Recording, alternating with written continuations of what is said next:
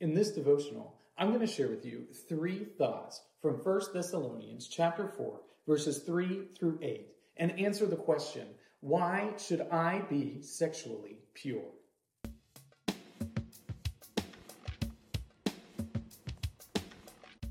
First Thessalonians chapter 4, verses 3 through 8 says, For this is the will of God, your sanctification, that you abstain from sexual immorality, that each one of you know how to control his own body in holiness and honor, not in the passion of lust like the Gentiles who do not know God, that no one transgress and wrong his brother in this matter, because the Lord is an avenger in all these things, as we told you beforehand and solemnly warned you.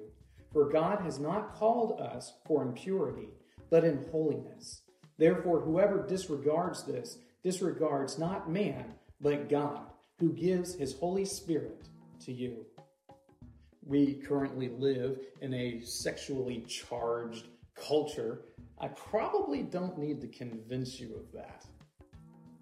How do you do that, though, as a Christian? How can you maintain, or why should you maintain, sexual purity when the society around you doesn't see that as something valuable or important? Well, I'm going to share with you three thoughts from 1 Thessalonians 4 3 through 8 and try and answer that question why should I be sexually pure? Thought number one self control and holiness. We shouldn't dismiss the fact that we have a biological urge to reproduce and that sex is pleasurable and that when you have it, it feels good. Right? Shouldn't dismiss that.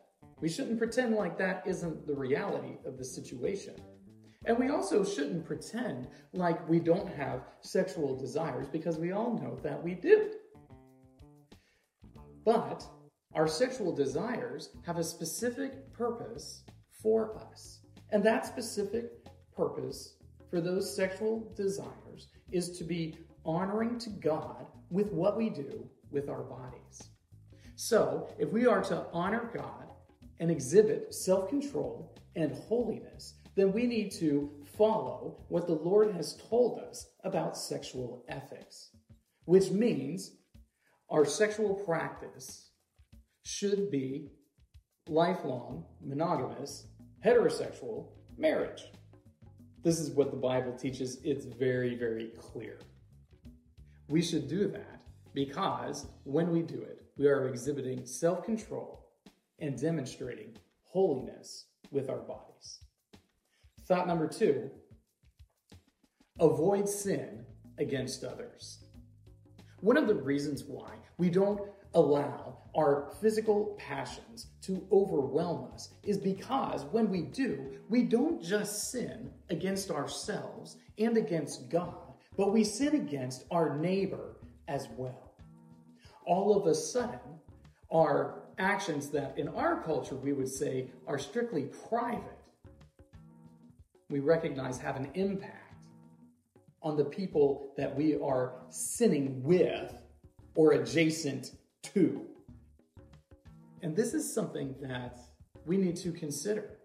In a day and an age where we're all being told that we need to consider the well being of the people around us, which is certainly true, are you doing so in your sexual practice by maintaining sexual purity? If we're trying to be consistent, then we would do that and avoid sinning against others. Thought number three God is an avenger. So, one of the reasons we should remain sexually pure is because God ultimately is going to avenge those whom have been sinned against sexually.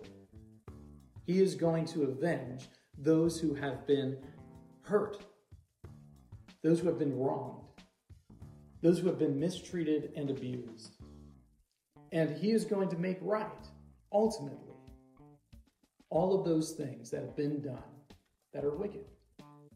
In a sense, our sexuality is a example of how we view our relationship with others. And if we are strictly selfish and not considerate of God or others in our sex life, then it's very likely that we will be not considerate of others and of God in every area of life. These three thoughts come to you from the assigned reading, 1 Thessalonians chapters 4 and 5. If you'd like to read through the Bible with me, you can do so by joining the Facebook group Through the Bible, where we are reading the text of Scripture together.